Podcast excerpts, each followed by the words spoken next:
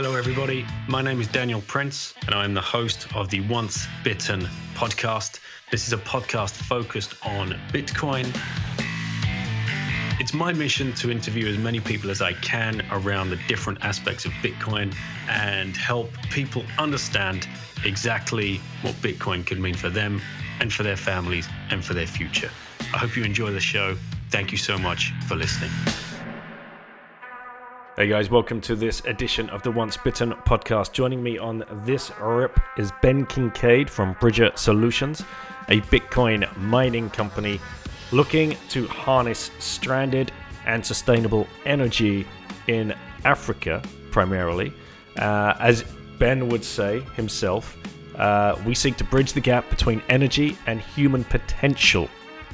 We believe that energy backed future is key to human flourishing and freedom. Very interesting past with Ben here. He worked at the US federal government for 13 years. We go on a very, very deep dive into that world, what he was doing, and what he is doing now with Bitcoin and Bitcoin mining. So enjoy this episode. Thank you so much for coming on, Ben. Before we do get into the show, a shout out to the show sponsors Swan Bitcoin. They have new products available that I have not been shilling. So get over to the website, go see what they're offering. swanbitcoin.com forward slash bitten. You can get a white glove service, you can get financial advice, you can get free books, you can get a free 10 bucks, you can get an IRA, you can dollar cost average, you can smash buy, you can get to Pacific Bitcoin and meet the whole Swan team. There is so much. Get over there, swanbitcoin.com forward slash bitten. Hopefully, you'll get to see them in Miami if you are going. Use Bitten at checkout on uh, the BTC Miami page for a 10% discount on all your ticket purchases. Across this side of the pond, Relai just funded. They're going places. Julian Liniger is coming back on the show uh, with co founder Adem in about three weeks' time to tell us what's going on at Relai and their new products because they have a white glove service. They have Bitcoin for business, they have Bitcoin private. They have Bitcoin Smash Buy. They've got an app. Oh, like Swan have an app. I forgot to mention the Swan app. It's, there's so much going on, guys. There's so much going on. And now the VC money is starting to get unlocked. So Relai are backed by Ego Death. They led the round and a few other people. Lightning Ventures were behind that too. 2023 is going to be huge. You also have Coin Corner serving the UK and Europe, an exchange where you can link up your Bolt card and spend Lightning like you uh, spend via the Lightning network like you would with any other kind of normal card. But this one is so great. You, you've got to get the card. Just check it out. Coincorner.com. Uh, hit the link in the show notes, and I believe you still get a free £10 after your first £100 or Euro purchase of Bitcoin through the exchange. Uh, hodl Hodl. Peer to peer. Global KYC free trading platform. That's pretty much all you need to know. They also have their lending, peer to peer lending, which I think is going to start picking up steam very soon. So go and check out what they have to offer. But they also run the Honey Badger, the Baltic Honey Badger conference in Riga. That's going to be the first weekend of September. So there's no code for discounts because you're going to have to get there whatever the weather. WasabiWallet.io, download it, use it for your coin joining service see if that's a service that is good for you, and get a BitBox02 hardware wallet by shiftcrypto.ch forward slash bitten and use the code bitten for 5% off. Here is Ben. All right, Ben, welcome to the Once Bitten Show. Great to have you on. Thanks, Daniel. It's great to be here. Uh, we got a lot to, to talk about. Unfortunately, my mic's not plugged in. One second. Ah, oh, here we go. Let's make sure that picks up. One, two, one, two. That should sound better. Uh, that sounds good. All right. Okay. Uh, I should leave that in in the uh, in the spirit of never editing a podcast. there you go. Uh, yeah, great, great to meet you, brother. Um, I listened to a show you were on with that lawyer firm, right? What do they call themselves? Coinbits or something? Uh, Brace Bracewell's uh, Crypto Bits podcast. Yeah. Crypto Bits, yeah. uh, which was sent to me by Muteness, I believe. Uh, big shout out, uh, another guy that's been on the podcast and obviously listens to lots of other things. Uh, and I was, uh, I really enjoyed listening to the episode because they were trying to pull you into the, but what about the other projects conversation? and you were slamming it down every single time and trying your hardest to orange pill them. And I was thinking to myself, we got a sleeper maxi here. Where the hell have you been? yeah, well, that was you know that was my first uh, podcast, uh, and I guess the, the short answer to where I've been is uh, I've been in the in government service for the last 15 years as a foreign service officer, uh, and um, you know podcast talking about your opinions on a number of things uh, is is not always uh, something that you're allowed to do, and so it was a, a surreal but great experience to share with the world my for, you know, for the first time uh, my thoughts about about Bitcoin, Bitcoin mining, Bitcoin versus crypto, and uh, yeah, Seth and, and and Bracewell gave me gave me a great opportunity to do that.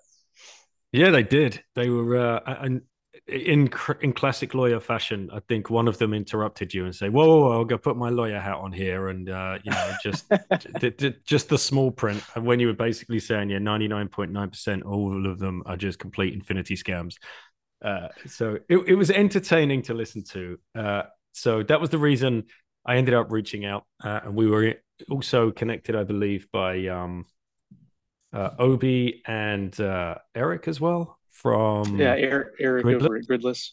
Yep, yep. So yeah, yeah. incredible, incredible, incredible guys. Uh, just real quick on on the Bracewell guys. Uh, uh, to to their defense, not that I want to be their their lawyer. Uh, they they you know they have to have that legal cap on, and I think that their firm. I mean, gosh, uh, almost almost all law firms that touch crypto in some way are having to deal with the FTX fallout. Mm-hmm. So they've got to be super cautious about uh, you know being perceived to take one side or the other. But it was awesome because those guys you know are kind of early in the crypto slash Bitcoin journey, and hopefully they are uh, pushed more to the Bitcoin side after that one. All right. So before we we get into the rabbit hole story, and before we get into Bridger and uh, Bitcoin mining, I always like to take it back so the listeners can kind of get an idea of of who we're talking to because it really gives a lot of people hope that just so many people from so many different backgrounds have managed to shake off the shackles of, uh, of fiat existence and, and find their way into uh, a Bitcoin role in some way. And in your case, uh, that meant shaking off the shackles of a 15 year career uh, in the government, in the federal government, um, uh, so th- th- there's got to be some incredible stories here. so yeah. what um where, what where were you growing up? What what was that that kind of pathway for you out of school into college? Why federal government?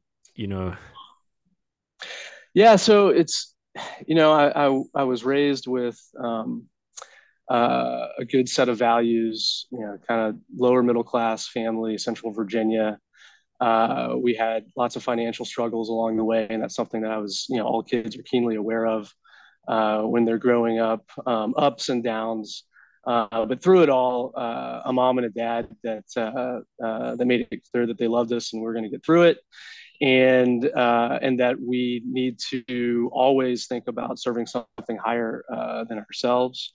and have purpose and mission, and and even when things are bad, you know that's part of the divine plan and and uh, and you know god will will see us through it. Uh, so i was lucky to you know come from parents uh, parents like that but i think that i was born with i don't know it's i was try, trying to think like what is it that that i bring if anything interesting to the world? I think on one side it's uh, a contrarian spirit uh, uh, a little bit of a rebel streak but at the same time, I, I, really enjoy working with people and trying to bring people to consensus. And so uh, around things. Um, uh, and so if you can do both those things at the same time, maybe that's a miracle, um, but maybe that's something interesting. Uh, but uh, the rebel streak was uh, rebelling against the college that essentially my mom chose for me, which was a military school in Virginia called Virginia Military Institute. So I did that. That's a that's a longer a longer story. Looking back on it at age 45, I'm really glad I went there. Yes, mom, you were right. That's where I needed to be. I needed to get whipped into shape a little bit. But after four years of uh, of military school, I wanted to do you know everything in the other direction and as quickly as possible. And so uh, you know, for lack of better things to do, I, I, I flew to uh, I flew to to Budapest, Hungary, and taught English for a year. Did the same thing in in Spain. It was through a uh, a program uh, connected to the school that I went to. Uh, grew my grew my hair out below my shoulders. You know, said, "Hey, you know, here here's to you, military military guys." You know, uh, but in the back of my head, uh, oh, quick, quick aside on that. So I my my first class uh, teaching English, uh, coming out of military school, uh, but already with longish hair and, and trying to you know gain full hippie status. I was teaching a uh, at a defense university in in Budapest, and it was two colonels and two generals uh, were my first classmates. This was 1999. Hungary had just joined NATO. And as you can imagine, the military was quickly moving from this kind of communist uh, satellite state juggernaut military to you're either going to be a part of this kind of lean NATO force that we're trying to comply with, or you're going to be put to pasture. So I got I got put in uh, English class with four put to pasture colonels and generals. Uh, they had zero interest in learning English, but you know what they had a lot of interest in teaching me how to drink in the Hungarian style and taking me around the countryside and going from uh, you know uh, military resort to resort. So uh, that was uh, two years of my post college life trying to figure out what it was I was supposed to do in the world in my early 20s. Uh, but with the the um, you know my mom and everything I learned in military school and and really what I believed, which was at some point I've got to you know come back and figure out how I can you know serve uh, in in a unique way. Uh, my country uh, decided it wasn't going to be the military, uh, but uh, but a career in the foreign service, especially after living overseas for a couple of years, and that really changing my life and broadening my perspective and and uh, and learning languages. Uh, I was like, okay, this is this is the career path that can bring uh, you know that that rebel spirit with a sense of purpose you know, uh, and mission and desire to serve my country, uh, which I am very very proud of. Um, uh, together, so that's that's the quick story. All right. So then, how did you find your way into the the federal government, and what was that first role? Yeah. So uh, it's a long application process. So I was, uh, you know, farting around with different jobs uh, as I was going through the uh, you know the applications to to do a number of different things to include um, potentially be a foreign service officer uh, and that I think you know with the security background check uh, all of the interviews that you have to go through and there's a couple of different tests uh, and by the way, and, and obviously I got I got in, uh, but I think Congress had just mandated a huge increase in the number of of uh, foreign service officers. So um, uh, uh, it was I was very fortunate that that was the case. Otherwise, I don't think I would have gotten in. Um, but about a year and a half later, I found myself in, and uh, they said, "Okay, great. Here's your training, you know, program. You go through the training." And then they uh, decide what your what your first assignment is going to be. Uh, and at that time, everybody was flooding into uh, war zones primarily, and that you know is is a, another conversation that connects to the Bitcoin story later. Uh, and so I was um, sent out to a couple of tough places uh, on a kind of a permanent but more temporary basis. Um, and uh, or not fully permanent basis. And then when I returned from that, uh, my first kind of true two-year assignment was Rabat, Morocco, where I served as an economic officer and consular officer, and whatever they needed me to do. Uh, and then from there, um, worked in a, a, number of other places uh, to include Afghanistan and uh, all over Africa. Uh, served a, a, we consider as a field tour in uh, New York. Um, and uh, yeah, that's that's my that's my foreign service trajectory. Right.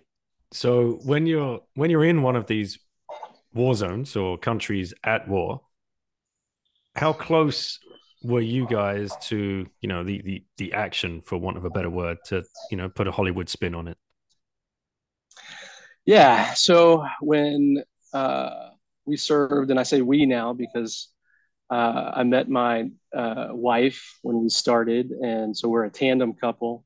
Uh, and we were both fortunate enough to both find positions in Kandahar, Afghanistan. So off we went, uh, Amber and I. Are you in your twenties so, at this point? Uh, so this is this this is actually early 30s when I'm in Afghanistan. Wow. Yeah. So yeah, uh, trying to do the math. So uh, yeah, Kandahar, Afghanistan. By that point, the you know the war has matured. I mean, it's ten years ten years in. Uh, you have uh, the military there uh, for sure, but you also have uh, a number of, of supporting civilian agencies to include uh, State Department and uh, a lot of three letter agencies. And so we were all working together out of a military base and really depended on the military guys uh, to you know protect the perimeter of the base and then also protect us as we're moving around to do what we need to do as as diplomats as foreign service officers which is you know essentially going out and forging good relationships in afghanistan it was with tribal leaders and warlords and uh, and you know folks that uh, had decided um, to uh, to be our friends uh, because we had a common enemy the taliban. Uh, so uh, thankfully, you know, we didn't get too close to any any bombs going off, but bombs certainly were going off. Uh, at that point, there was a very strong um, head of police in the, uh, in southern part of Afghanistan that kept the Taliban at bay. Uh, but occasionally, bad things happen. Um, and uh, yeah, for example, um, unfortunately, one of the individuals that that it's a longer story, but a guy that I replaced was killed in a suicide uh, bombing. Uh, and it can happen anywhere, you know, at, at, any time, even though it's very, it was very rare at that point.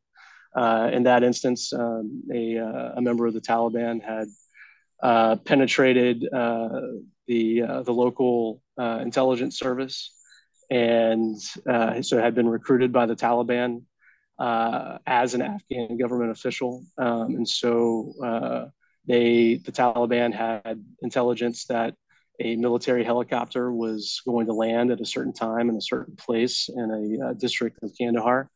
And so it landed and they were ready. And, uh, you know, this, uh, this young man uh, in his, you know, Afghanistan police uniform got on a motorcycle, showed his badge, and was able to drive his motorcycle right up to the helicopter and blew himself up. And uh, yeah, it was.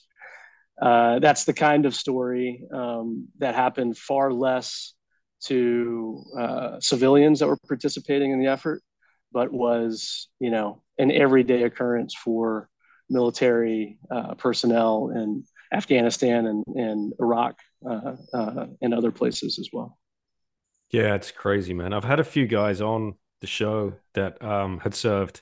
Uh, I'm thinking of uh, Kyle from Pleb Labs. Uh, you you want to go back and listen to that episode, I'm sure.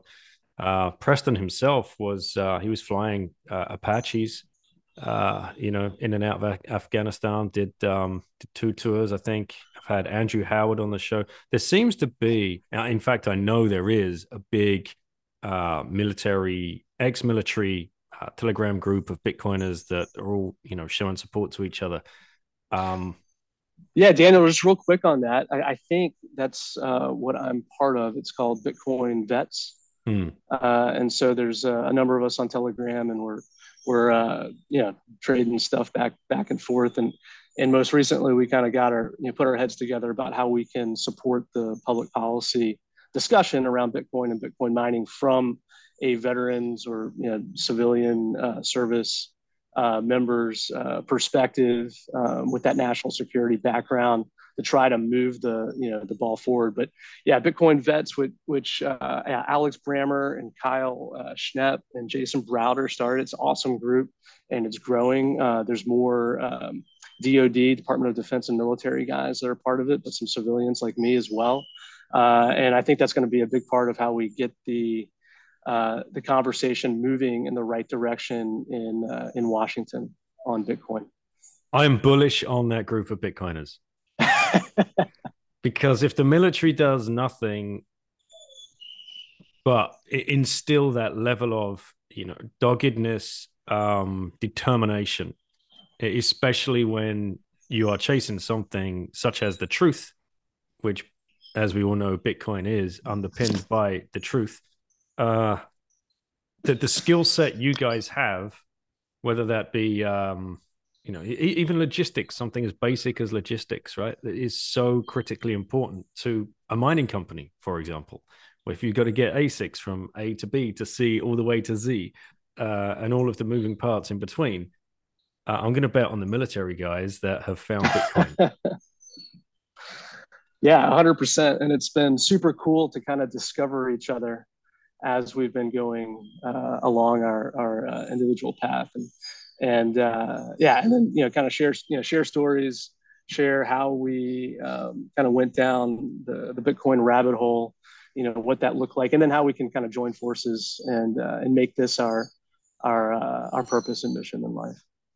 So when did you you know peer into the rabbit hole? What what what were the what were the instances for you that uh, that led you there? It's it's funny. I mean, I could I could go real, you know, kind of philosophical and talk about this for a long time. As you Please look do. back on your life, well, and you look back on your life, and you and you realize that that uh, little things that happen, little little seeds that were that were planted, you know. That, that's back. that's what yeah. I want to know. That's what I've been trying to pull out of people. These these these these touch points that happened 10, 20 years before even the discovery of Bitcoin the, the, the things that were priming you for it. So please delve into any one of those little seeds that you've. you've yeah, had. yeah. I mean, one that just you know kind of occurred to me and wasn't I wasn't prepared to to talk about, but you know, just growing up in a in a lower middle class family and seeing the financial struggles that my mom and dad had, uh, and you know.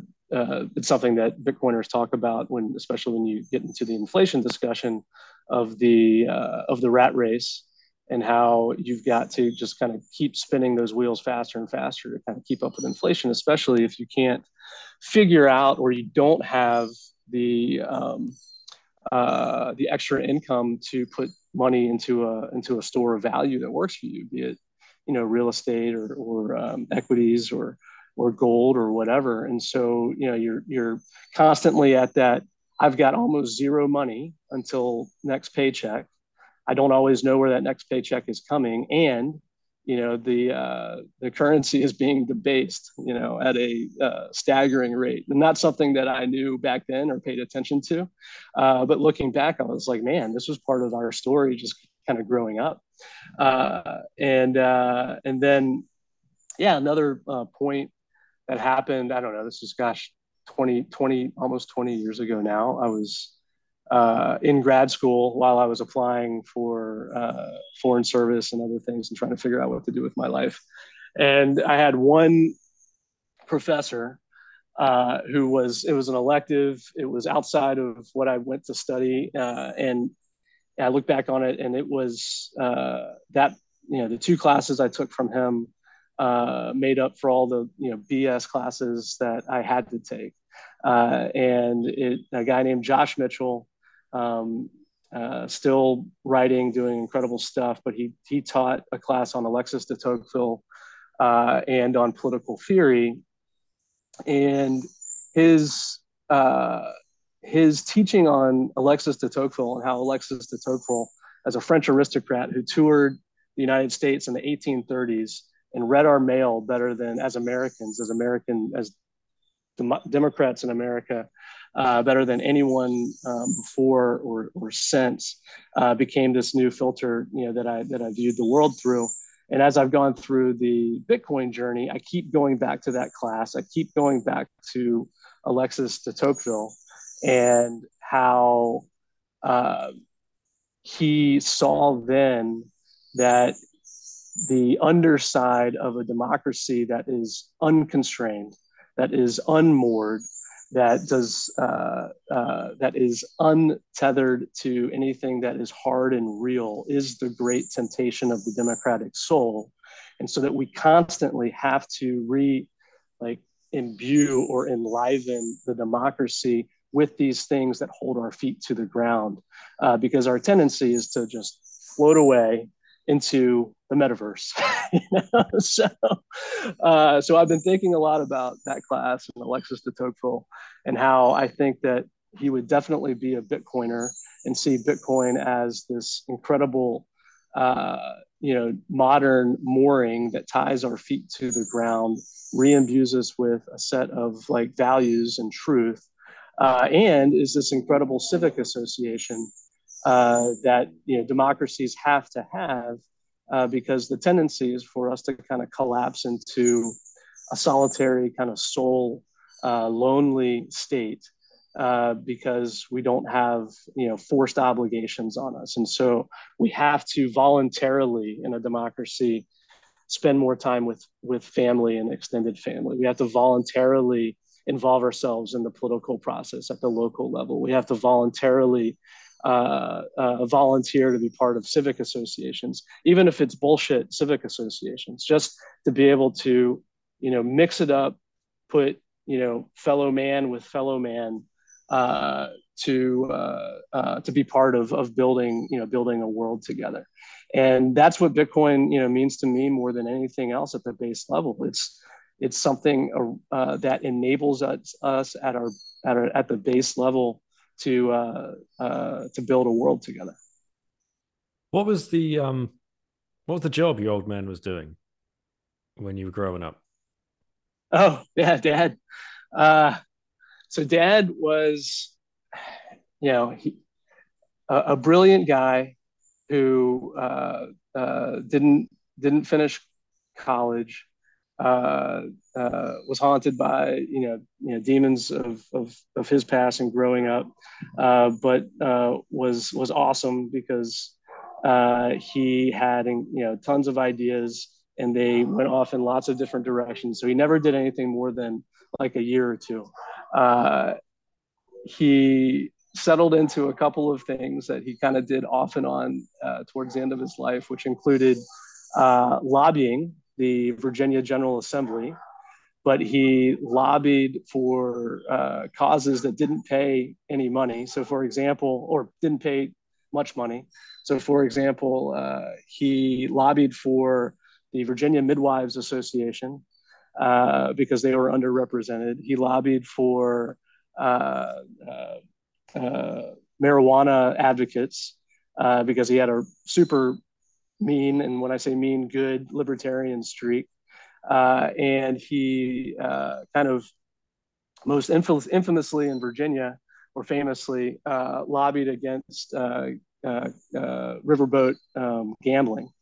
and that is the, if you want to make money in lobbying, that's like the opposite thing you want to do around the gambling issue is work for the the, the anti-casino lobby but he he was a man of convictions and uh, and he you know didn't let not making money stand in the way of his purpose and mission and then his ideas that he had on, on making money were i think brilliant ideas but were ahead of his time and he had a couple failed partnerships uh, but uh, but uh, you know that taught me that you know you know just keep just keep going just keep trying on all that stuff so that's that's dad a lot, lot more to talk about uh, with him but uh, uh, unfortunately, he left us a, a, couple of years. Miss him a lot. Yeah, it's um, we're about the same age. I think you're 76 or 77. Uh, 77, yeah. Yeah. Okay. So I'm 76, uh, and when you know, the, I can't remember when this suddenly dropped on me. but It's like, oh shit, we have grown up. Uh, you know, everything that we've ever known has been tethered to a lie, the lie of fiat currency. And that's deep philosophical, know, psychological, weird shit going on there. And you know, our parents were very, very close to that because you know, 1971 was when Nixon rug pulled the whole world. Uh, and it is the whole world. It wasn't just the US; it was the whole world because everybody's currency was pegged to the US dollar, as we've as we've now all taught ourselves because you don't get taught that in school. uh, and the knock-on effects and the ripple effects and how that's shaped societies around the world has just been, you know, mind blowing, absolutely mind blowing. Um, and what it would have been like to be uh, in, you know, gainful employment at that point.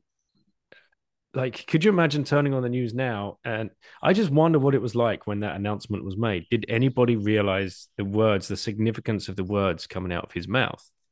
You know our parents. Yeah. Yeah you know i mean i you know i've read i've watched that uh that clip many mm. times as you have and others have and you know nixon they call you know they called him tricky dick for good good reason right uh and yeah it well yeah he did he did some some important things as well. But man, that was a doozy uh, in in the not good category. Uh, you know, you can understand why, uh, but you know, nowhere in there um, did could you detect that this was something that was uh, you know going to be permanent. Nowhere in that speech, you know, uh, could you even really discern the certainly the true reason. You know, uh, the folks that picked up on it were the ones that you know wanted to redeem their their gold because they saw that that inflation was was uh, running away already, mainly because of the Vietnam War, and so you know the French the French ship had to had to turn around. They almost they almost got it, mm. uh, but it is it is really uh, it is really almost unbelievable to see that as the inflection point where there was just such such an incredible turn towards um, kind of the opposite of uh, a productive or or what could could have been a much more fully productive economy. So Bitcoin did come and tap you on the shoulder at one point, or many many times before you even decided to pick up a book or an article or listen to a podcast, like has happened to all of us. Uh, you probably dismissed it a few times. What what was that journey? Yeah, so uh, I was coming back from uh, Kinshasa, uh, DRC, Congo, in uh, early 2020. This was just as uh, coronavirus was sweeping across the world. Uh, it was a, there was a forced departure because of that out of many posts worldwide, and so Congo was one of them. I remember thinking, I was like, so sorry, I was the drive to the airport was was pretty surreal because um, Kinshasa, by the way, Congo is a is a massive city. Most people don't know that Kinshasa is the uh, the largest French speaking city in the world. There's probably 15, 16 million people in Kinshasa. Wow. And it is one of the most brutal drives to an airport of any you know anywhere in the world. Uh, if you ever want to just really understand Africa, just make that drive. It's only about 15 uh, it's like 10 miles, um, but it can take up to four hours. But I was, yeah, I was remember you know, just remembering uh, that, uh, you know, everybody's like, wow, this, this thing, we don't know whether it's going to kill all of us. Everybody's got to, you know, slap the mask on, um, get to a safe place, hunker down, do all the things that we did at that time. And I think everybody was fairly unified about that. But the Africans didn't care, right? The Africans, I, I mean, common. So on that drive, driving to the airport, and you've got just frenetic, crazy Africa life that had not changed one jot. You've got a motorcycle with a family of six, you know, just barely skimming the, you know, the transport bus to, you know, get to the airport. And part of it is that, man, I mean, on the on the list of priorities that these folks have, you know, coronavirus, and this was even like peak, you know, fear coronavirus yeah, the the uh, the inner conversation that even African leaders, I think, were saying is like, yeah, you know, we're going to do the needful, right? Because we want to make sure that everything stays open, uh, but uh, you know, or get back open as soon as possible. Uh, but this is like number six or seven or eight on the list of things that that we're really concerned about in Africa. There's about you know that many things ahead of us that are going to kill us you know, before like just living, just trying to eke out a living in Africa is going to kill you before coronavirus. And not to minimize what coronavirus did in some African countries and not being able to get support to those folks. Uh, but I just uh, found that startling kind of at the outset. But anyway, I got back from Kinshasa, Congo, hit the corona couch like everybody, trying to figure out what this was and what this meant. Uh, and had my next assignment um, set, but it was pushed back a couple of months. Headed uh, was was uh, heading at that point to Nouakchott, Mauritania, but had to write out this Corona time. So I'm in Richmond, Virginia. Uh, left ahead of my wife. She had, had to stay stay behind for work for a couple of more weeks, and uh, you know just started staring into things I hadn't stared into before. You know, and as I think a lot of us did. You know, what is this?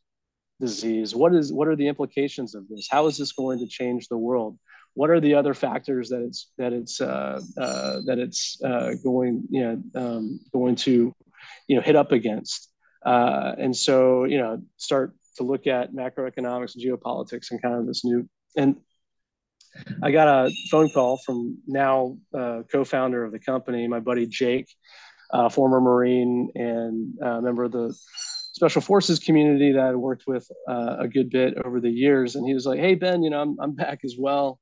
Uh, and yeah, it's crazy. Did you see the market? The market had just crashed. And you should check out this asset called Bitcoin. Uh, Bitcoin, you know, it, it, was really high and now it's really low. You know, I started to look under the hood. I think that there's something there. At a minimum, pick up one uh, what you can. And I think this thing's going to pop high when the market turns, and you can just trade it and sell it. And so Jake and I, so he, so I did. Uh, uh, after I got permission from my wife, and she kind of gave me the the raised hairy eyebrow. She's like, "All right, you know what you're doing." And I was like, "Yeah, not much. I'm not buying much." Uh, and uh, yeah, and so that turned into a uh, almost daily call with Jake, uh, and you know, I, I got to give credit to him. I mean, he started it and he went down the, the rabbit hole before me, but he got swept away. I got swept away. I the the journey was essentially okay. Wow, what makes this thing valuable? Okay, I think I kind of get it. I've got it, but I still am, uh, am not convinced about you know Bitcoin. Uh, but you know what is uh, has more staying power and has a lot of the same attributes as gold. So I banked over to gold, learned a lot about uh, uh, kind of the history of money uh, and you know what gold was and why that was a store of value invested more in in gold and gold stocks uh, mining stocks. And as i moved forward from that i pivoted back to bitcoin because it just became increasingly clear that the farther and, and, the farther i went down that uh, the bitcoin rabbit hole was that uh, you know gold is is great but Bitcoin is superior in all of the ways that I think you and our, our listeners, your listeners, uh, understand that it's superior uh, and it's early and it's incredibly disruptive and it can you know liberate and bank uh, literally billions of people that didn't have this opportunity before. And so all of those things uh, then pivoted me back to bitcoin. And somewhere in that journey uh, i flirted with ethereum and other altcoins and i you know bought some of those and tried to understand what they were and before i i had like kind of a, a hard conviction about 99% of the rest of crypto i just couldn't i couldn't understand what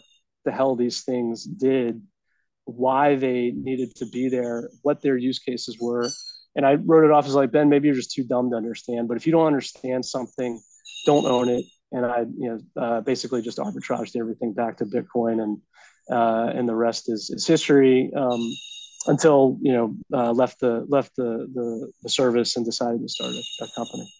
Yeah, which is huge. Like you know, like, yeah, right. two years, two years. Yeah, okay. Let's give up my 15 year career as a uh, working for the U.S. federal government and um, take a hail mary and start a Bitcoin mining.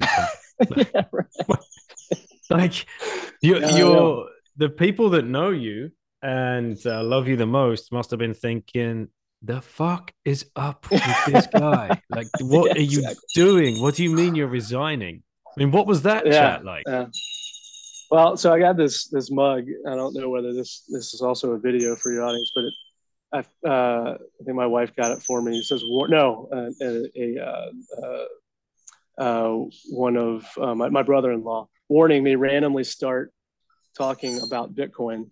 And so I quickly became the family member and friend that, uh, you know, was either avoided or they didn't want to raise it. Uh, but yes, um, it was uh, uh, you know a uh, quite a decision to a leave the government and then b start start a uh, a company um, and bootstrap it with with our own with our own money. Um, so I knew that I was going to leave government service after this tour. Uh, and yeah, I've been I've been reading your book, and and uh, and by the way, uh, uh I know you know authors don't like to toot their own horn, but uh, Choose Life is fantastic, and some of the uh, the tips and tricks in there are awesome tips and tricks for like first tour and second tour foreign service officers and families that are that are living overseas for the first time. Um, so I I, uh, I, highly I highly recommend it. And I was laughing at some parts because when you live overseas and it's just you know you you get it. Um, but uh, yeah, as you probably faced when you made the decision that you made, uh, it was the same. Um, uh, uh for me in leaving the service, not because leaving is something strange. Uh, it's because I decided to leave at 15 years ish, whatever it is, and, and, not 20. Because in the foreign service uh, and in the military, if you have 20 years uh, uh of service, uh, you can retire at age 50, which is pretty awesome, right? So you can get that half pension, uh, which increases with extra years of service um, which provides a lot of financial stability and, and, and, security. And so at age 45, you know, I'm creeping up on uh, 50 and, you know, it's like you can almost, you can almost see it. And, and that, so that was the shock for most of my friends. Like you've made it this far, you know, you got a great career, you can get promoted, uh, you can make more money and that will add to your retirement. And it, even if you don't care about those things, just, just hang tight, man. It's just mm-hmm. five years uh, and so uh, I just knew, and that, that was not even that much of an internal debate, uh, that I needed to go. Um, and not because I hated the career. I mean, in, in a lot of ways, the opposite. Uh, working in the field in far flung places, far from the flagpole, as we say, is pretty fantastic work. And at times, doing impactful, important things to help keep your country safe. Um, sometimes like spinning your wheels and, and, and doing bullshit, but, but, uh, you know, there's some great, uh, uh, you know, high level purpose and mission, um, things that you can fulfill with a small team. And that's, that was my career. Um, and so I knew that after this last tour in Mauritania, uh, that would be my wife's turn, which is great. So we're here in Dominican Republic, and I'd need to figure out how to kind of bide my time, work remotely for headquarters back in DC. And then, and then the story is you've got to go back to Washington after that. And I would eke out the last few years and get, and get my retirement. Um, and, uh, and so I just decided that I wasn't going uh, to do that.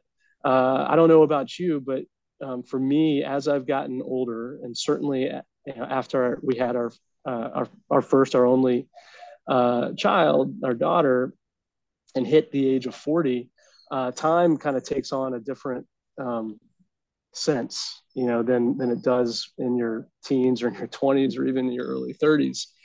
And, uh, and so I was starting to like intuit and feel viscerally the scarcity of time. And so when you feel that as you get older and when you have uh, kids and you're thinking about, okay, I've got like you know the next 20 years where kind of, it all kind of comes together in terms of you're taking care of yourself physical vigor with mental acuity experience. You should really be pouring yourself a into your family but b uh, into what it is that you think you can contribute to the world during your best years. You know like the, we, we should not be wasting our time if we're not fully convinced uh, that uh, what it is that we're spending most of our waking hours doing is not a worthy use of that time. And so for me, I knew that it was time to leave service, even though it was not too far from retirement and pension. And that was dovetailing with this Bitcoin journey. And so uh, I became increasingly convinced with the help of co founder Jake and uh, the third co founder, John, that uh, uh, that we should start this company, uh, Bridger Sol- Solutions, and and give it and give it a shot. and try to do as much good as we can uh, and contribute kind of our background and our experience and, and, you know what we you know what we learn and whatever skills we gain along the way to this new ecosystem and mining in particular in places like Africa. So yeah, super excited. Yeah, you also get I, I, hopefully more like kind of humble as you get older uh, and realize that you know maybe maybe this isn't going to work out. The only thing that I know for sure is that uh, uh, the Bitcoin ecosystem is going to be uh, a dominant part of my professional life. I'm going to you know pour myself into it.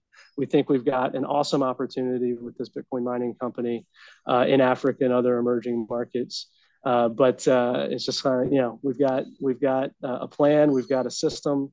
Uh, we we're kind of trying to crush it day in and day out, and then we'll let the the cards fall where they may. Mate, I mean, congrats. because it's so difficult walking away from from that's you, you stared the sunk cost fallacy in the face and you won. Because you made that decision right? You ripped off the band-aid. It's like yeah of course. Just hang tight just another five stretch like five years like yeah, right. most people think oh yeah just just another five years you're like five years of spinning my wheels, doing administrative bullshit, doing like, yeah, it might be, maybe there'll be some flashes of brilliance in there as well. And, yeah. you know, maybe yeah. uh, an incredible posting at some stage, but still five years of the same day to day. And that five years, that just trickles through your fingers so quickly.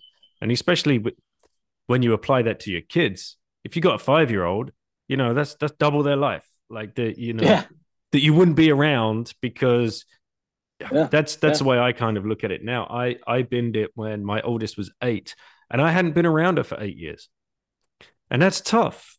That's really tough to come to that realization that for those eight years, I mean, thankfully, mum was around. She didn't have to, you know, hand her over to daycare or anything like that. So, you know, we much more of a traditional family, I suppose, in that sense um, that there was always one parent around. But as as far as like having the father figure around, lodger in my own home, no fun, no good. Yeah, yeah, yeah, yeah. And I saw that. I saw that coming uh, as well because I, I, you know, I know my, I know myself, and and if my job has to be focused either on planes or in an embassy in a secure place where you, you know, you are kind of stuck in there uh, for a lot of hours of the day. Uh, but you've got a task in front of you. You know, that's that's what you do. Uh, and um, yeah, I mean, I, when when Addie, our daughter, was little little, uh, we put her on a plane to Kinshasa, Congo, when she was three months old. Uh, and so my wife and I were on the plane, like we looked at each other, and, uh, and we we kind of yeah, it's like eh, are we good parents? I don't know. I don't know. but uh, fingers crossed, this is gonna this is gonna work out. And it did. It was awesome. And you, and you know how it is traveling with kids now. It's awesome. But uh, uh, yeah, so that tour out of Kinshasa, I was a journeyman flyaway guy, uh, helping out embassies primarily in, in West and South Central Africa. So I was on I was on the plane all the time, and I was away all the time, and it was it was awesome work. I mean, I I, I loved it um, for lots of reasons but I was away from this most precious, important thing in my life. And thankfully, she was little, little. And so, you know, that was her zero to, to two years. And so I justified in my mind that it's okay. She's not going to remember me being away. And, you know, uh, uh, that's not, you know, it's critical time, time of life. Uh, but that wasn't going to change for me unless I did something, you know, about it, whether that was in the foreign service or, or not. Uh, and so that's been, you know, just that by itself, leaving and having this time. I'm sitting outside I, just before getting on the call with you. You know, I have this, you know, little uh, ritual I do with Addie before she goes to school. And I was like, I'm not going to be able to wave to you uh, uh, as you as you leave. You know, we'll uh, we'll say our little prayer and we'll do our little reading. We'll do this thing, and then I know that as soon as she comes back from school, I'm going to be here, and we've got our little daddy daughter things that we do, and it's just awesome you know and so that that alone is worth um, uh, this uh, kind of crazy decision that uh, that I made. Hundred percent, mate. Hundred percent. Right. So let's talk about Bridger. Bridger yeah. Solutions. What is the solution? yeah. So uh, the solution is uh, is what we can do with Bitcoin mining, and mm-hmm. uh, you know I know that we say uh, we say that Bitcoin fixes this, and and I agree it makes it's going to make a lot of things better, uh, but um, uh, human human agency, human interaction, what humans do with this technology, I think is going to be the deciding factor. So.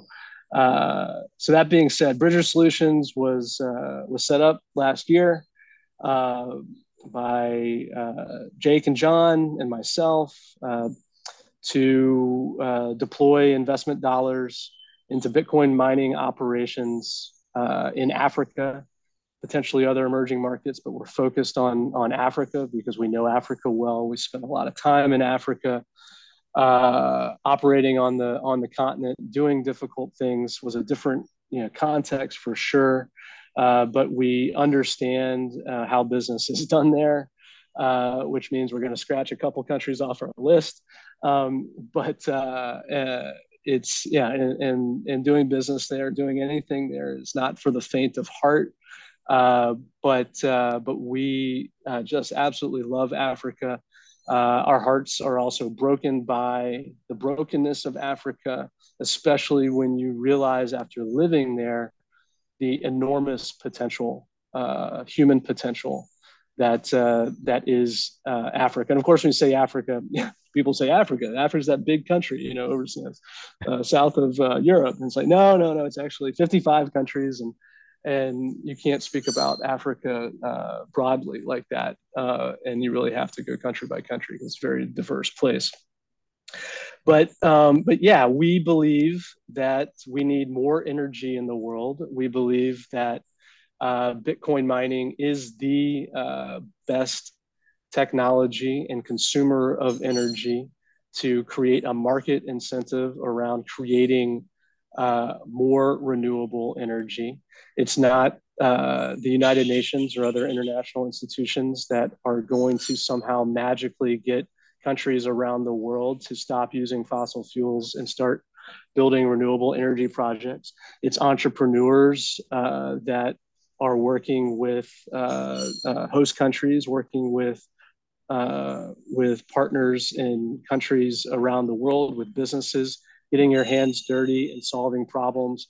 And the big problem to solve, uh, certainly in the US and, and everywhere, but in Africa in particular, is how to get more energy to more people.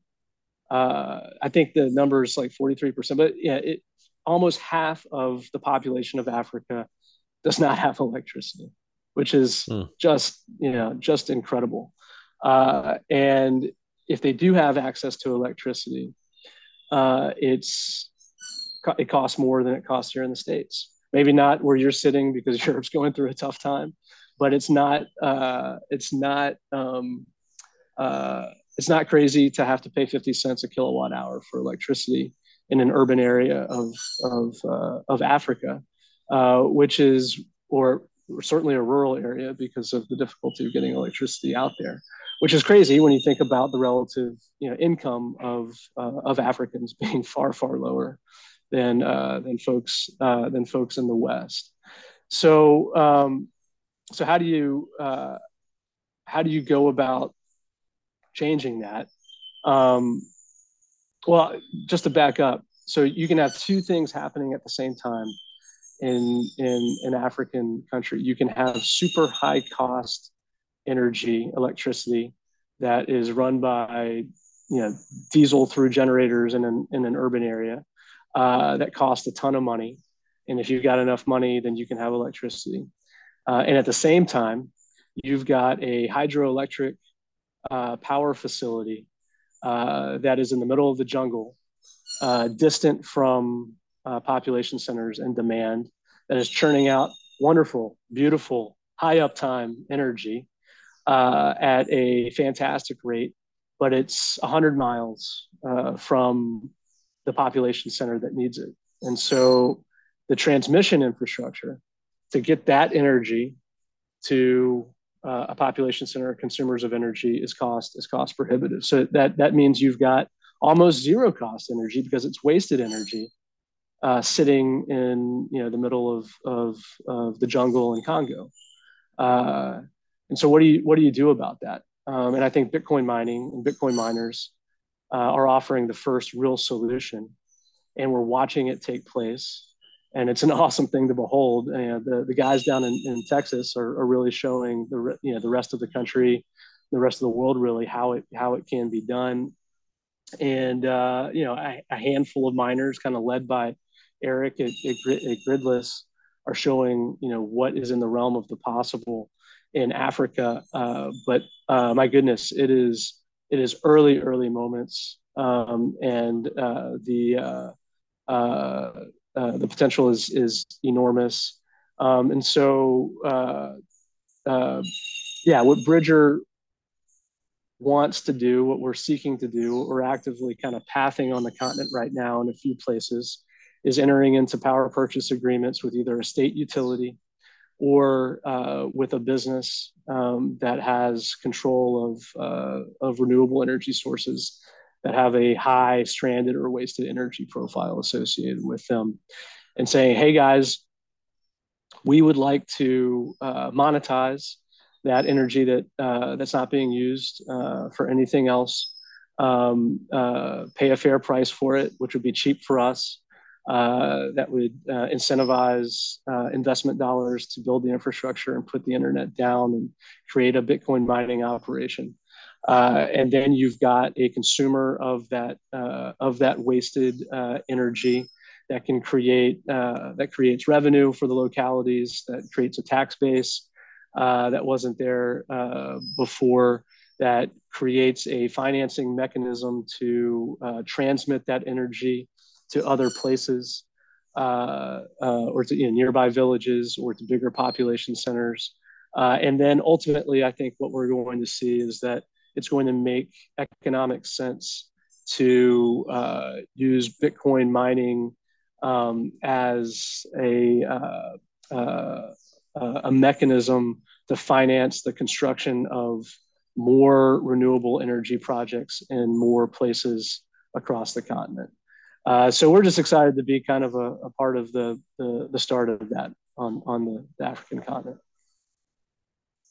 And that's awesome because you have all the connections and you have the uh, experience, as we were talking about before, bullish on you guys being able to deliver something like this. Not only have the knowledge of whose door to knock on, when to knock on it as well, you know, a very key uh, part of the business sales process uh, and the the the way the way in which to um, convey uh, the message, right? And then, of course, the logistical part, which uh, is going to be very difficult to uh, to to secure all of the ASICs that you need and to get them to site all in one piece and then all plugged in and you know then looked after correctly. Um, yeah, you yeah. got a yeah. You got no, it's a big challenge. It's a dawn a daunting task. It's got it's kind of you know we're we're uh, we're excited about a couple a couple potential opportunities in particular, but you know you know these things always take longer than you expect, um, especially to kind of reach a power purchase agreement and be able to go live. Be like, okay, now you know send in the ASICs and let's get this thing started. Uh, and so it becomes when that does happen, it's like, you know, okay, you know, dog catches car, then what? Okay, oh shit, now we've really yeah. got to you know, make this thing make this thing happen uh, and so uh, yeah, we're doing we're doing our best, um, especially the you know, Jake and John who are um, you know bring that uh, that logistics and military you know planning experience to the to the table to uh, to have processes in place for when we you know start that and start to deploy. Uh, right now, we're focused on you know the, human to human stuff that you that you have to do to you know in some cases educate, but then you know just get the stakeholders you know together to get them to the you know to a decision um, and then ultimately sign sign a power purchase agreement at uh, the terms that you know that uh, that makes sense to both to both parties and then and then start the the you know the pilot project. Um, but yeah no we're um, we're excited to to be hopefully super busy in 23 love it. Well lauren's just uh, come in the room and I don't right. know whether you were aware of this, but Lauren asks generally, usually the first question of each podcast, but she was tied up on a uh, a debate club class. Was that oh right? man, awesome. Yeah. And Yeah. I need to do one question really quickly because um I have another class. Oh, Like- shit, Okay, shit. all right. A yeah, man. sorry. Yeah, well, we're, we're sorry that uh, Lots of, we're, lots we're, of things you know, to do. trampling all over your uh, your calendar here. So uh, g- go ahead. What what did you want to ask? I'm gonna try and do a smaller one. And um what is your favorite thing about Bitcoin? Oh man. So those uh, seemingly simple questions are always are always the hardest because there's so many things uh, about about Bitcoin that uh, uh, that are important and that I and that I like. So I am going to focus it on what our company is trying to do, and that is what we believe Bitcoin can bring uh, to places like Africa, uh, and and that combines a lot of the great things about Bitcoin. So one is that Bitcoin is a way for people in Africa who don't have an access who don't have access to a bank to be able to uh, transfer value or money to each other without having to ask for, for permission, without having to register with a with a bank, uh, which they can't. We take that for granted in the West, so that they can uh, focus on doing some kind of business activity that allows them to build a better life for themselves and, and for them fam- for their families. And then the other thing that makes me that makes me really love Bitcoin in that Africa context is that we believe that Bitcoin and Bitcoin mining and what Bitcoin mining does can deliver more uh, energy and uh, you know, electricity to Africans. So almost half of Africans don't have any electricity, which means they spend almost all of their their time uh, in the hardest ways possible to try to keep themselves, you know, warm and cool using primitive methods and just trying to survive. And when you're just trying to survive, which is a very noble thing to do for you and your family, you can't focus on saving money or building a business that can make your life and your family lives, fa- your family's life, your kids' lives better in the future. And so we think that Bitcoin mining, if we can use that to get more energy to Africans, in addition to Bitcoin itself, can make Africans' lives a lot better. And that's why I love Bitcoin. How was that? How did, what, what grade would you give me? I think I feel like that's a solid B minus. Uh, you, I think maybe an um I don't know, but um you're you're trying to help people. So probably like an A or something like yeah. Yes. Yes. Thank you. I hope you're not an easy grader. I believe you. Thank you. All right. Well, thank you for coming down. Anyways, thank you. Bye. Bye. Good to meet you. Nice to meet you too. Uh, so one one thing that that has been crossing my mind whilst we've been talking about this is um is Gladstein's article, Alex Gladstein. Oh yeah. Um, when he's You're gonna try to get me in trouble with uh with the with the government. Yeah. I would love to know. Have you read it or listened to it? Or, Yeah. Yeah. what were your? Because it's a, a, a very damning piece on you know so many different institutions and uh, and what's been going on with uh, basically the uh, continued um, rape of of the continent of Africa and imperialism uh, by the weapon of debt rather than than guns and force. Yeah, what what what were your takes from that? And and you know you've you've seen that from inside from within the belly of the beast.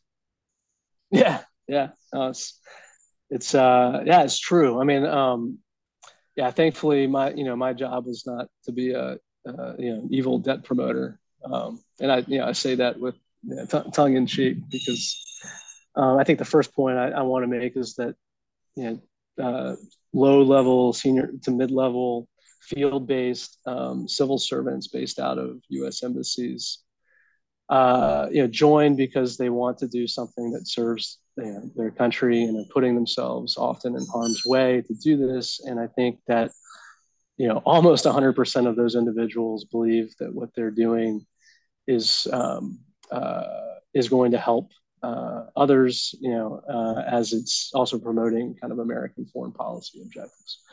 So I feel like, you know, intent is is important to discuss at the outset.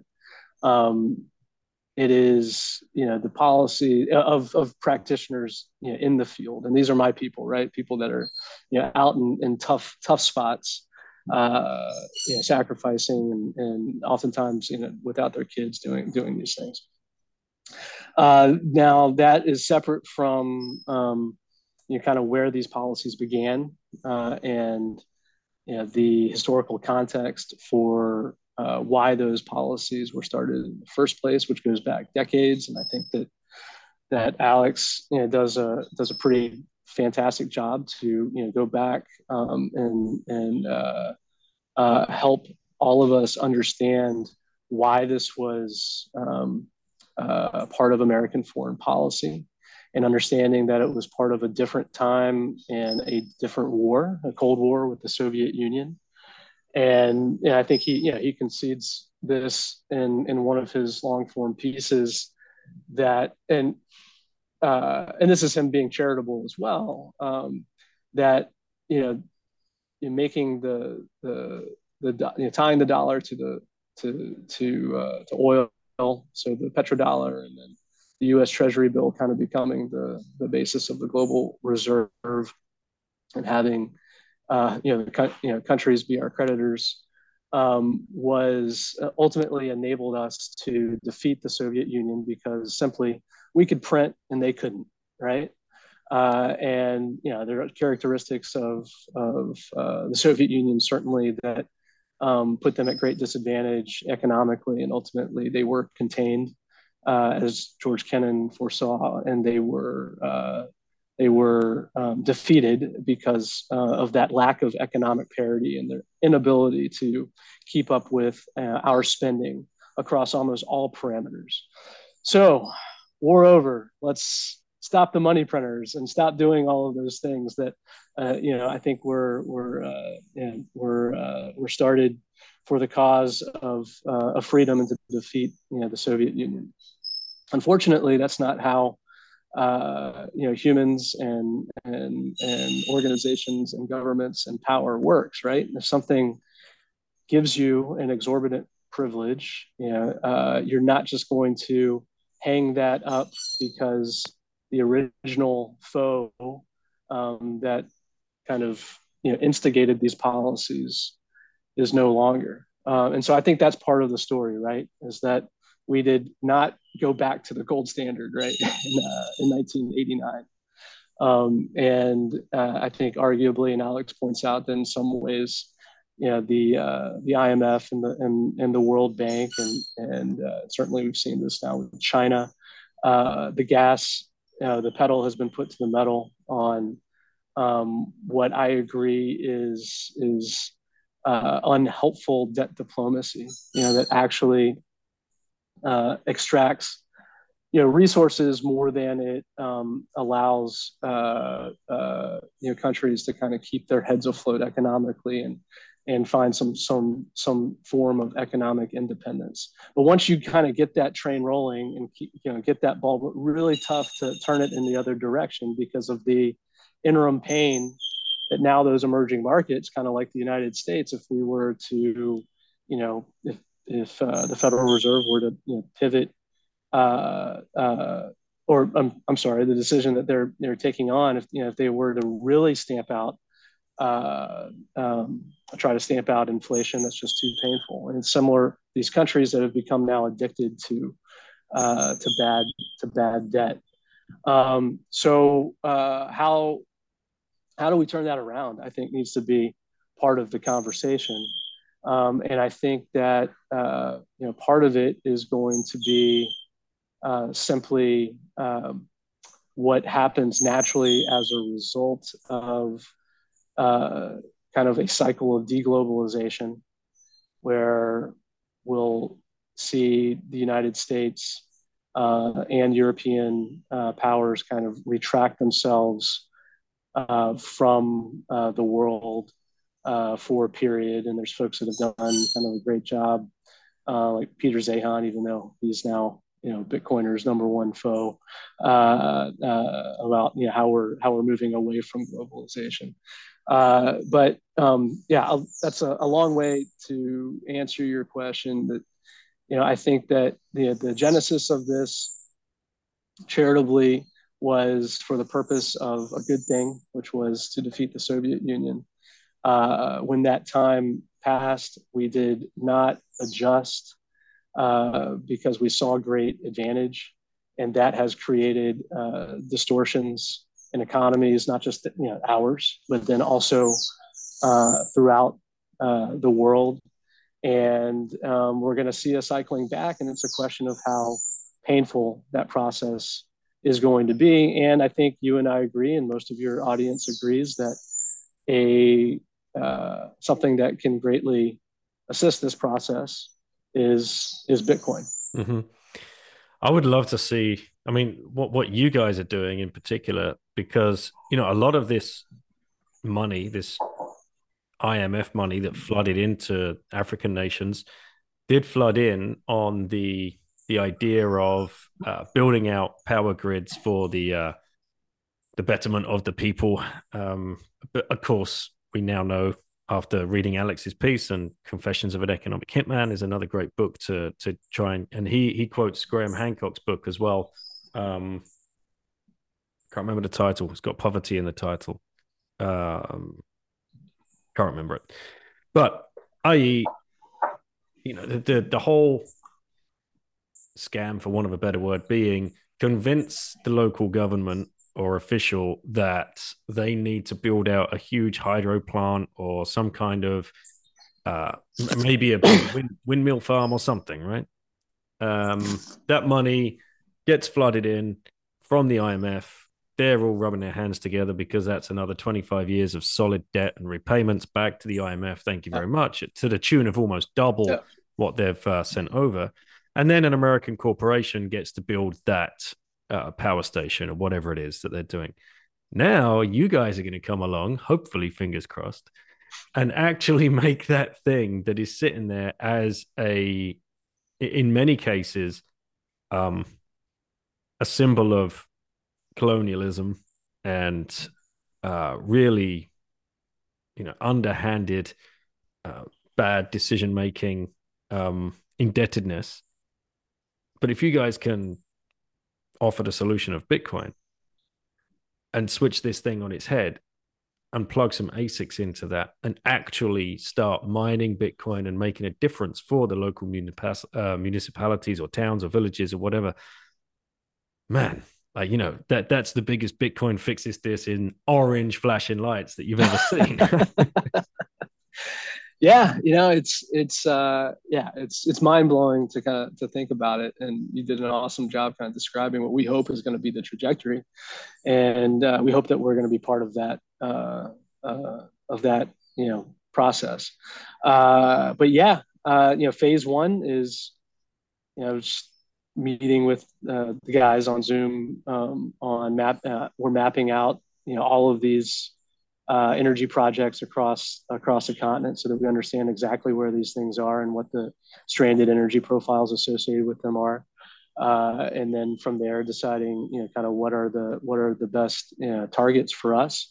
Uh, but it's it's unbelievable once we started putting our head under the hood the amount of energy projects that are there mm-hmm. that are wasteful that if were if brought to capacity could demonstrably change the lives of Africans, but just don't make economic sense without a location agnostic, you know, inter intermittent first and last resort uh, purchaser of energy that then gets monetized. Uh, so yeah, we're super super bullish and super excited. Uh, I actually pulled some uh, some stats. Uh, so there's over a thousand um, hydro power projects already on the continent, 1,100 solar power, 270 wind. That's a total capacity. Let's see what's that of um, 60 gigawatts of hydropower, 10 gigawatts of solar, 10 of wind, and projects that are either in construction or planned is bringing on 130 gigawatts of hydro, 50 of of wind, no, uh, 50 of solar, 15 of of wind. Uh, Holy and shit! yeah, we, so if there's yeah. already two and a half thousand like projects up and running, but the amount that's coming on, that must be another two and a half to three thousand planned projects throughout. Like the yeah. The so I'll, I'll, give you like the the start the Stark example, and you heard it probably on the on the other podcast. Is that yeah? There's a wind facility, 100 megawatt wind facility in the middle of the Sahara that uh, is is producing you know exactly this much of that 100 megawatts because it doesn't have consumers. Zero. And that's an example. That's zero. Yeah. Sorry. Yeah. Uh, I, I, did this uh, yeah. zero with my hand. I'm new to this, but uh, yeah, the uh, and that is that particular project is a result of um, not you know U.S. or IMF debt diplomacy, but was a Gulf Arab gift. You know, it's like, hey, congratulations, you get this thirty million dollar facility. We're going to put it here, uh, free of charge. Just make sure you know name your North African Sahel country. Uh, you vote the right way on the GCC, and you're always with us, you know, at the UN. And you know, here's your here's your wind facility, uh, and over to you. And of course, you know, a poor uh, Sahelian uh, country is not going to be able to tack on the tens of millions of dollars of of energy transmission infrastructure to actually get that to people. So, uh, and that's not that's not an exception. You know, there aren't many where you've got 100 megawatts and it's zero, but it's certainly not uncommon to find these projects all across the continent with um, you know 30, 20, 20 percent to say 60 percent of it being stranded or wasted, uh, stranded or wasted energy. Um, so it's yeah, it's mind blowing. And I yeah, and and a good news story is that at least at the practitioner kind of in the field level. Uh, uh, uh, USAID, you know, Power Africa, and some of these programs are starting to understand that you need a consumer of the energy in order for their grants and their um, uh, financing of renewable energy projects on the African continent to make sense. There are mm-hmm. literally, and this is, and it's it's incredible thing. You know, Joe Biden and Janet Yellen were were, uh, I'm sorry, President Biden and Janet Yellen were, uh, were in Africa. Uh, recently, there was just a big Africa summit in DC, and a lot of talk about how that's a big priority. Where the rubber meets the road is, you know, we the, the U.S. government has millions and millions and millions of dollars that they are literally dying to try to find uh, private companies to take to build out energy infrastructure on the continent. They're getting very few takers. The reason they're getting very few takers is that even when you're getting non-dilutive invest, you know, investment funds from the US government, it doesn't make economic sense if you can't identify what are going to be the consumers of that energy for years, you know, one through 10 uh, you know, you got to get, you got to, you got to have productive returns.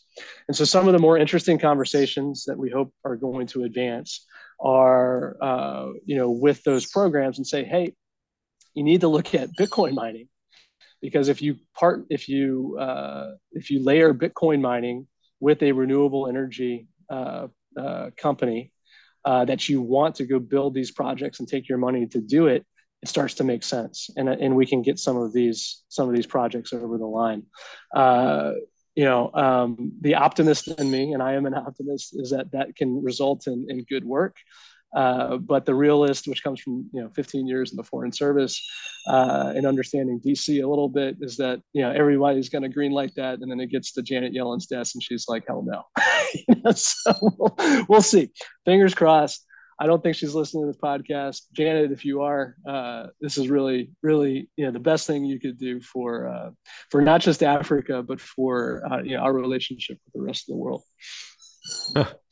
it's it's crazy to think that that example that you give about the the wind farm in the middle of the desert just stood there doing nothing um, as some kind of backhanded bribe to keep the comp- uh, the country company, you know, Freudian slip, to keep the country on side with, uh, you know, the uh, what country did you say it was? Um, Saudi or someone? Uh, yeah, probably one of one of those. One of right, Gulf okay. Arab countries. Yeah, yeah. Okay. And then it's just stood there like this monument to fiat malinvestment, where like the the money literally doesn't matter because they yeah. know it is worthless, they can just throw up one of these huge wind farms. The the waste of materials, the waste of um, gas, diesel, whatever they're using to ship them there, to build them in the first place, it's just nonsense. To and then they can't even ship the energy because they can't build out the transmission lines to get it to where it needs to go. Um, really disgusting. And, and there is yeah, while uh, you know, the capital of the country is suffering under exorbitant, mm. high-priced energy. uh, yeah, exorbitant, access.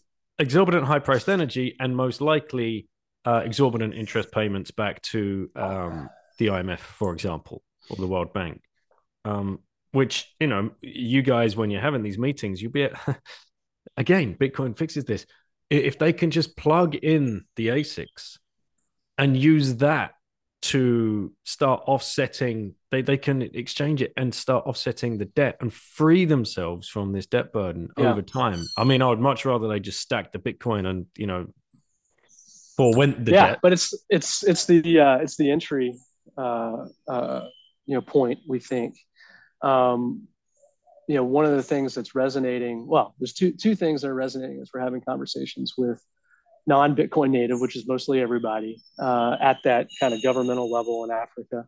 Not every, you know, you'd be surprised. There's some Bitcoiners and uh, more more than more than in the U.S. But uh, when you boil the conversation down to, we know, you know, you have wasted energy at this scale. You can. We want to buy that from you. Mm. We want to buy that from you at a fair at a at a fair price uh, we're going to bring in the infrastructure. We're going to create jobs. We're going to run educational programs so that local locals can help be part of the project and do the you know the STEM um, uh, uh, stuff around that. Um, we're going to you know bring internet, and we are just a data center. You know, we're a data center that needs energy, and we can and we're going to go to wherever we can find it uh, as cheaply as possible. And that makes a lot of sense. And then you can kind of, you know, let them lead you to talking more about what Bitcoin and Bitcoin mining specifically is. And then secondly, and this is you know, something that is becoming more and more important to the entire world, but emerging markets in particular, is what they consider to be the hardest asset in the world, and that's the US dollar.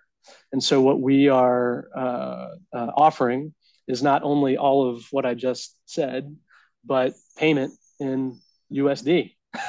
and there's like, all right, sign me up because my, you know, our uh, our currency is is uh, is inflating. I mean, you know, Ghana mm-hmm. is a great example uh, where they've they've had close to runaway inflation over the last couple of years. Uh, uh, the dollar is highly sought after because of that.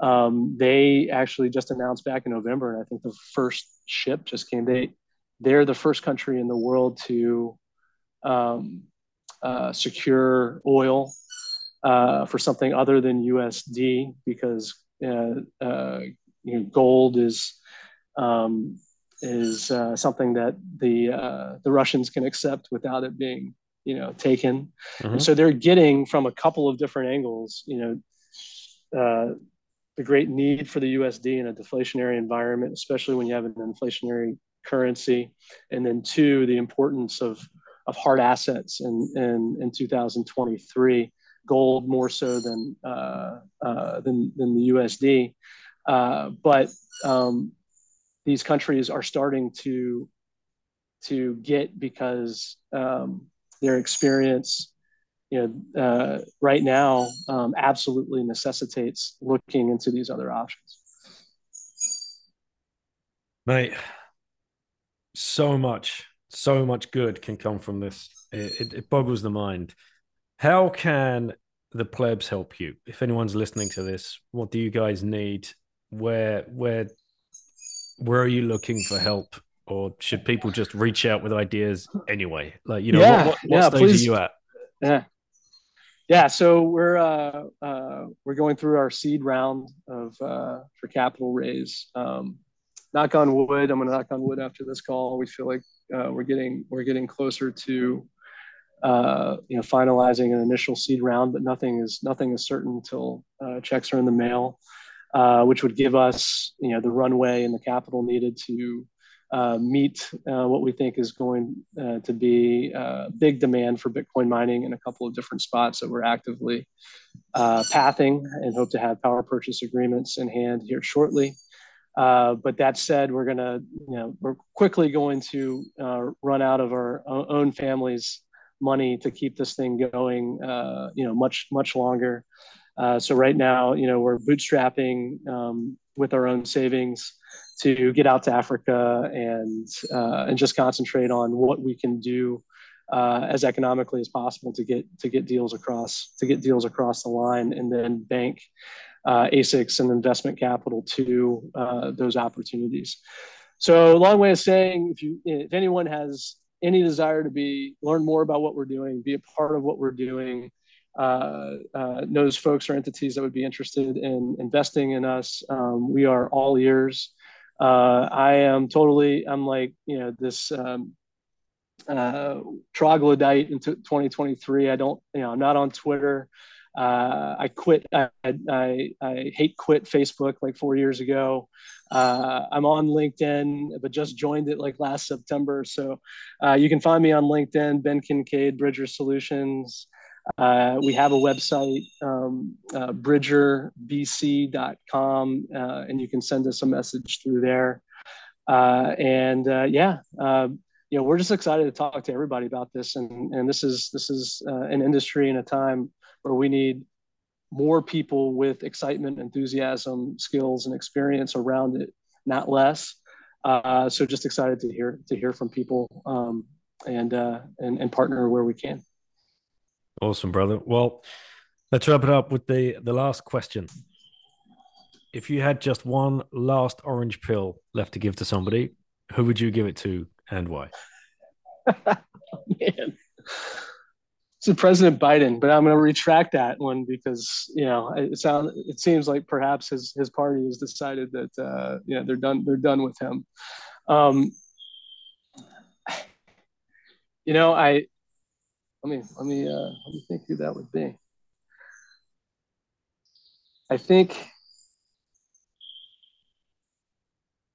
it would be the uh, the chairman of the African uh, the African Union, you know, to stand you know at the podium and give you know an impassioned speech for why uh, African countries need to not just embrace, but to run full speed towards uh, taking control of their most important resource, which is their energy, and uh, and from there understand the value proposition of Bitcoin, but at a minimum start Bitcoin mining to turn their you know their own economic situations around before really before it's uh, it's it's too late for a number of these ventures. So right, mate. there's my Love it. there's my answer. Well, yeah, maybe I don't know. B, B plus. there's there's no right or wrong answer, and uh, the you know that there's there's been a whole plethora of of different ones throughout the uh, 300 or so episodes that I've been asking that question. So thank you, uh, thanks for coming on, mate, uh, and thank you for everything that you're doing. Um, huge, huge decision from you to to give up that that cushy government job, like staring a nice pension down the down and uh, and and walking away from it because because Same you feel you, well. Thank you. Um, you, but you feel the call of Bitcoin, and that's what Bitcoin does to people. Like it, you know, it hooks into you. Um, said it before. Uh, I've had uh, long conversations about this with other people you know it elevates um the you know the ethically and morally sound, and it exposes the charlatans. Um, and you'll see the charlatans go and start something like Hex or Ethereum, for example. Uh, but in people like yourself and your co-founders, look at the difference you're trying to make for humanity and you know you're, you're willing to to take uh, on the chance and and put your own financial safety at risk uh, so that can't be understated i think that's uh, an amazing thing huge thank you from you know myself and on behalf of the bitcoin community and we hope to hear a lot more about yourselves and bridger solutions